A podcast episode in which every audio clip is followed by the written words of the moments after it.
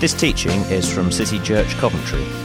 You can find us online at www.citychurchcoventry.org.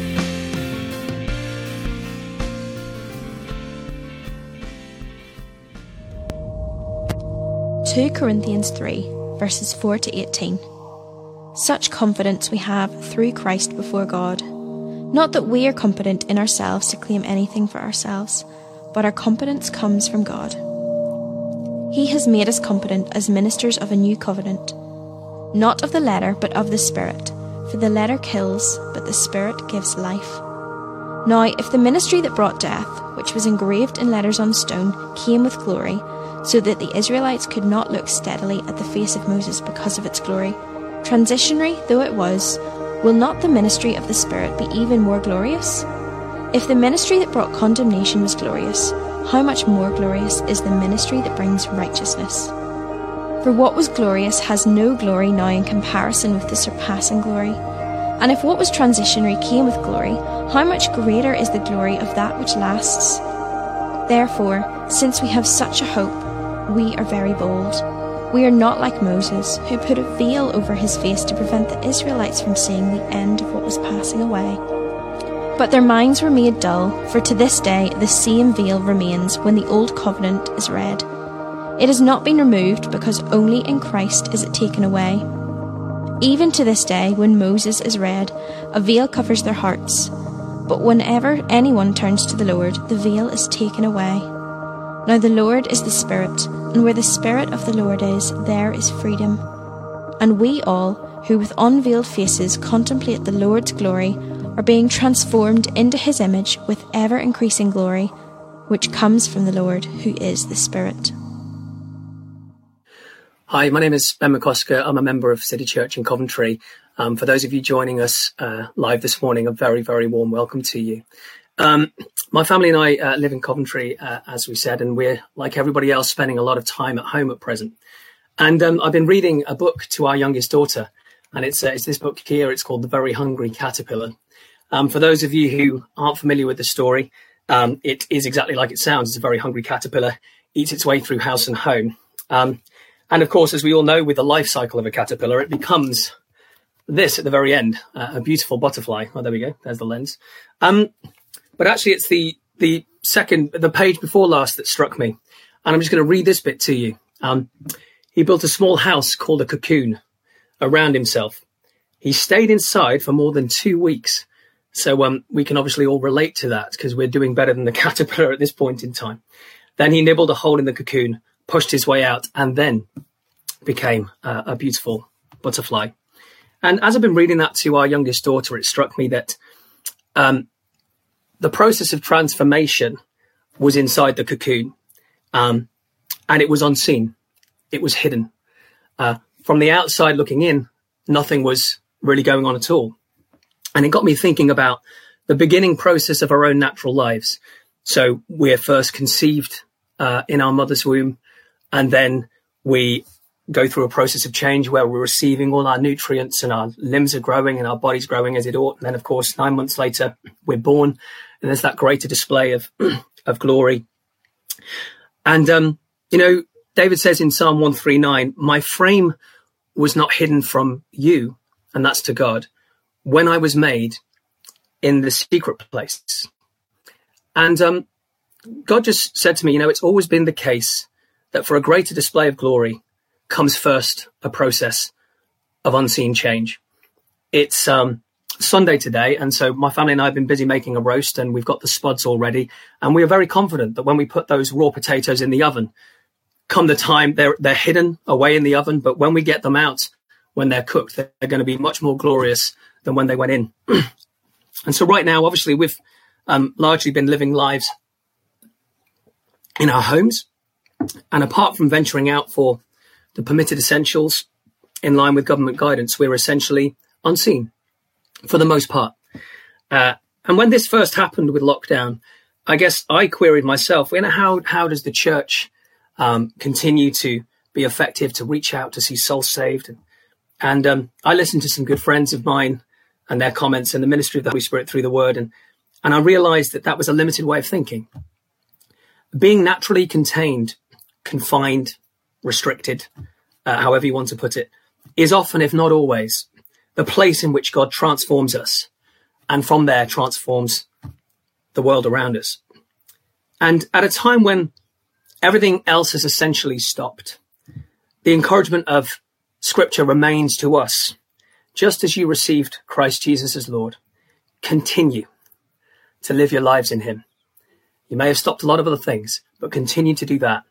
Um, and the scripture we started with on the video, the uh, 2 Corinthians 3.18, says this, we all, that's us who have believed on the Lord Jesus, have received him into our hearts, and the Holy Spirit lives in us, with unveiled face, beholding the glory of the Lord, are being transformed into the same image from one degree of glory to another. For this comes from the Lord who is the Spirit. So I believe God's encouragement for us in lockdown is we may be in lockdown, but what we have is a unique opportunity to behold Him and to be changed. And I want to share just three short examples from Scripture where the people of God have either been taught about or found themselves in such a unique opportunity and what God can do through you uh, and in you, even in the unseen place. And those three things are very simple. Pray to Him, see His kingdom come. Praise Him, see salvation happen. And use gifts that He's given you and be trusted with greater.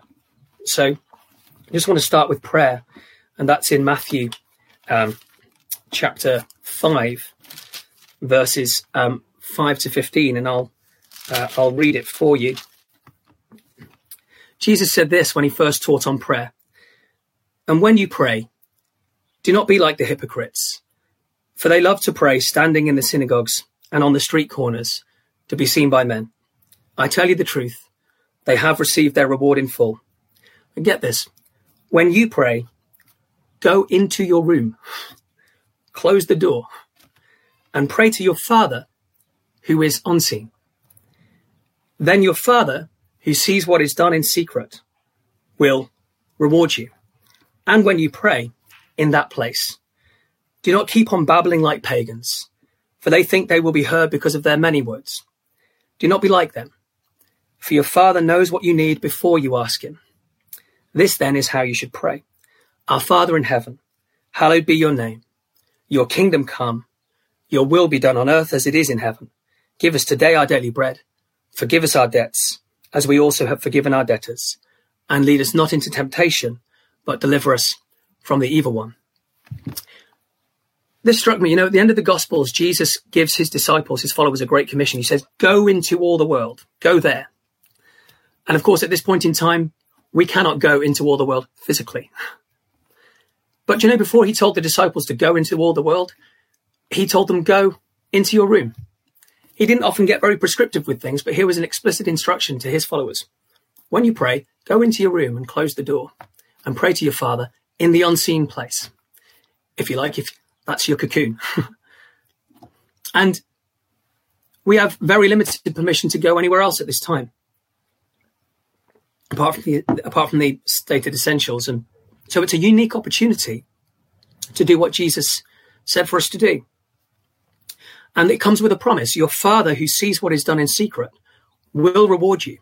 And that echoes the psalm in in our own natural lives um, that we started with, just as he saw us in the secret place when we were being first formed. He sees us now in the secret place when we come to him in prayer to be transformed. And as we behold Jesus in, in prayer, it may be unseen for the most part now, but it has always been the case that for a greater display of glory comes first a process of unseen change. And what we pray when we're there, your kingdom come, your will be done on earth as it is in heaven. If we're at all concerned that the lockdown may uh, limit our effectiveness to, to do the good work that he's prepared for us to do, um, well, then the encouragement of scripture to us, well, come to the secret place and pray the way he taught us to pray. And there'll be no concerns about our effectiveness um, then. We must realize that there's a greater empowerment of the Holy Spirit that comes to us when we pray to him in the secret place. There's an occasion in the Gospels where the disciples are trying to cast a demon out of uh, somebody and it fails. They can't do it. And they come to Jesus and say, um, uh, well, Jesus comes along and he just does it. He casts the demon out. And Jesus, uh, and the disciples query Jesus and they say, well, why couldn't we do it? And he says, this kind only comes out by prayer and fasting. But Jesus didn't fast and pray in the moment when he was out there in the world. The praying and fasting he's referring to is that which Jesus had already done in the secret place, in the unseen place. For a greater display of glory comes first a process of unseen change. And this is a unique opportunity for the people of God to engage with that by first beholding him in prayer. Uh, we as a church have been praying together on Zoom frequently. We've seen answers to prayer already. Uh, healings happen. Um, and, you know, we may not be aware of it now, but there is a transformative work that's going on as we come to God in prayer. And there's this encouragement to us from Ephesians 6, um, where Paul, when he was an ambassador in chains, he himself was contained. His instruction was this pray in the Spirit on all occasions, or even in lockdown. Yes, even in lockdown, pray in the Spirit on all occasions with all kinds of prayers and requests. With this in mind, be alert and always keep on praying for all the saints. So if at this time uh, you've at all thought, I can't do anything, I can't be effective, I can't make a difference, if that, if you've been tempted in that way, the Holy Spirit's encouragement to you is, on all occasions, including this one, pray to Him in the secret place. His kingdom will come. Um, the second one was praise Him in the secret place. I just want to read a story to us from from Acts in the secret place, sorry, or in the hidden place. It's in Acts um, 16, and uh, just a bit of background. It's Paul and Silas um, basically get into trouble for preaching Jesus, and they cast a demon out of uh, a little girl here, and um, they've been uh, stripped and beaten and brought before the magistrates. And I'll pick it up in verse 23, and it says, After they had been severely flogged, they were thrown into prison, and the jailer was commanded to guard them carefully. Upon receiving such orders, he put them in the inner cell, in the hidden place, or the secret place, and fastened their feet in the stocks. About midnight, Paul and Silas were praying and singing, singing hymns to God, and the other prisoners were listening to them. Suddenly, there was such a violent earthquake that the foundations of the prison were shaken. At once, all the prison doors flew open, and everybody's chains came loose. The jailer woke up and when he saw the prison doors open, he drew his sword and was about to kill himself because he thought the prisoners had escaped. But Paul shouted, Don't harm yourself. We're here. The jailer called for lights, rushed in, fell trembling before Paul and Silas. He then brought them out and asked, Sirs, what must I do to be saved? They replied, Believe in the Lord Jesus, and you will be saved, you and your whole household. Then they spoke the word of the Lord to him and to all the others in his house. At that hour of the night, the jailer took them and washed their wounds. Then immediately, he and all his family were baptized. The jailer brought them into his house and set a meal before them. He was filled with joy because he had come to believe in God, he and his whole family.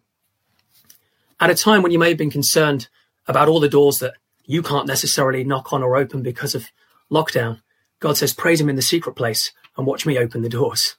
Um, the uh, in the story there, as I mentioned, they're first put in the inner cell, the contained place or the restricted place, the unseen place. And you know, whilst they're there, um, they just saw it as a unique opportunity to praise God. and I doubt their praise was dependent on whether or not God would cause the prison doors to fly open. I highly doubt they contemplated that was going to happen. Uh, but what ensued was the earthquake, and all the prison doors opening. And that shouldn't surprise us because we as believers know that in, in, the Bible it says God inhabits the praises of his people. You know, you praise him, he's going to show up. And if we take the opportunity to praise him for who he is in the secret place, he will do what we cannot nor could do at this time. I love the song that um, Hannah and Amar led us in, where it was just saying, you know, I, I can't remember exactly the verse, but you, you know, you're so worthy of all our praises. And if at this time you've been tempted to say, you know, while I'm not feeling it, I'm not feeling like he's worthy of praise. Well, you're not alone there. One time, David in Psalm 42 said, You know, why are you downcast, on my soul? But I will yet praise him, the help of my countenance and my God, because he had seen and tasted and known that God is good all the time. And you know what? When they praised God in the secret place, five things happened. They found the jailer ready to receive Jesus as Lord. They were both ready and did answer him as to what he should do. The jailer was filled with joy because he had come to believe, and there's the kingdom coming, righteousness, peace, and joy in the Holy Spirit. Salvation came to the jailer's whole house, and Paul and Silas, Paul and Silas were received into his home. At a time when we can't go physically into people's homes, and we're concerned about, well, how are we going to be effective if we can't open some doors? God's encouragement to us is, praise me in the secret place. I'll open the doors. um, and just to us as a church, we know that before this time hit, the Holy Spirit, uh, through uh, um, through Ruth Ling, who we saw a video of earlier, um, prophesied to us. That's a gift that the Holy Spirit gives to the church to to make us strong. Um, basically, speaking on behalf of God, and the word was, "Look for the wide open door of effectiveness, even in the face of great opposition." Uh, and I think uh, the, little keys that would open them. And, and here's a little key: praise Him now in the secret place. Salvation will come. And just lastly, uh, I said in the secret or unseen place about using gifts God's given us. Um, this uh, this bit's from Joseph, uh, Genesis, and it's the story of Joseph. And I'm not going to read much of the the passage. Um, I'll, I'll, I'll, zero in on a couple of verses, but what's more important here is the backstory, I guess. Joseph, um, at the very outset of his story, interprets dreams because God's given him the gift of interpretation, and he gets in trouble for that. Um, his brothers hate him for it he's sold into slavery. Um, and a little bit later in his story, in Genesis 40, in this uh, the bit that I'm going to take us to, he's now been thrown into prison because he's been wrongly accused um, of adultery. And um, I just want to take us to these two verses. In prison. His story started with interpreting dreams, and he got into a lot of trouble for it. And uh, here he is with the uh, with two people in the prison, the cupbearer and the baker. And this is what it says in in verse um, 8. This is the cupbearer and the baker speaking to Joseph. We both had dreams, they answered, but there is no one to interpret them. Then Joseph said to them, Do not interpretations belong to God? Tell me your dreams. He's in prison. He's in the hidden place. He's in the secret place. He got into trouble in the first place because he was interpreting dreams, and right there in the secret place, he carries on interpreting dreams. um, and that's reminiscent of the encouragement from scripture we started with. As you receive Christ Jesus, continue to live uh, your lives in him. You know, a lot of us could be tempted at this time to think, you know, uh, if we were in Joseph's shoes, do you know what? The first time I interpreted dreams, it didn't go too well for me. I think I'll just put up and shut up at this stage. But no. In the unseen place of confinement and restriction, Joseph continued to use the gift God had given him faithfully. Even while he was a far cry from fulfillment of a promise God made to him.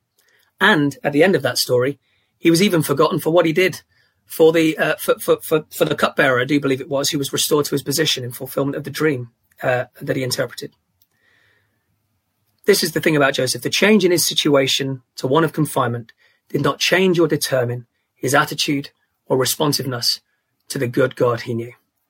He continued to be faithful with his gift in the place of confinement, in the secret or unseen place, and we know that by the end of his story, he was ultimately trusted and favored with greater and became the ruler of the nation, which was the fulfillment of the dream he had right at the outset of the story. So I just want to encourage you consider what gifts has he given you? And at this time, in the secret place, in this place of confinement, find the way. Find the way in him to continue to faithfully use it and watch what God does. That's all I have for us today. So let me just sum up by once again encouraging us all. In this hidden secret place of confinement, pray to Him, see His kingdom come. Praise Him, watch Him open the doors for salvation. Use your gifts. You'll be trusted with greater. Um, amen. I just think I'll, I'll just pray for us before we we all go off and have our Sunday. So, Heavenly Father, I just want to thank you for your goodness. I want to thank you for sending your son Jesus. I want to thank you, Lord, that you are so good to us all the time. Lord, I want to thank you and praise you for, for your word. And I pray, Lord God, that it's been a blessing and encouragement to uh, anybody who's heard it. I pray you have spoken to hearts this morning and that you have revealed yourself uh, to those who know you afresh and to those who don't know you at all, Lord Jesus. And Lord, I pray, God, in these coming days and weeks, for however long uh, this restriction lasts, uh, um, I pray, Lord, you would give people the grace to pray to you in the secret place while only you see them, to, to praise you in the secret place, watch you open the doors for salvation, and to use the gifts you've given them and watch you entrust them with greater for a time that may not yet be.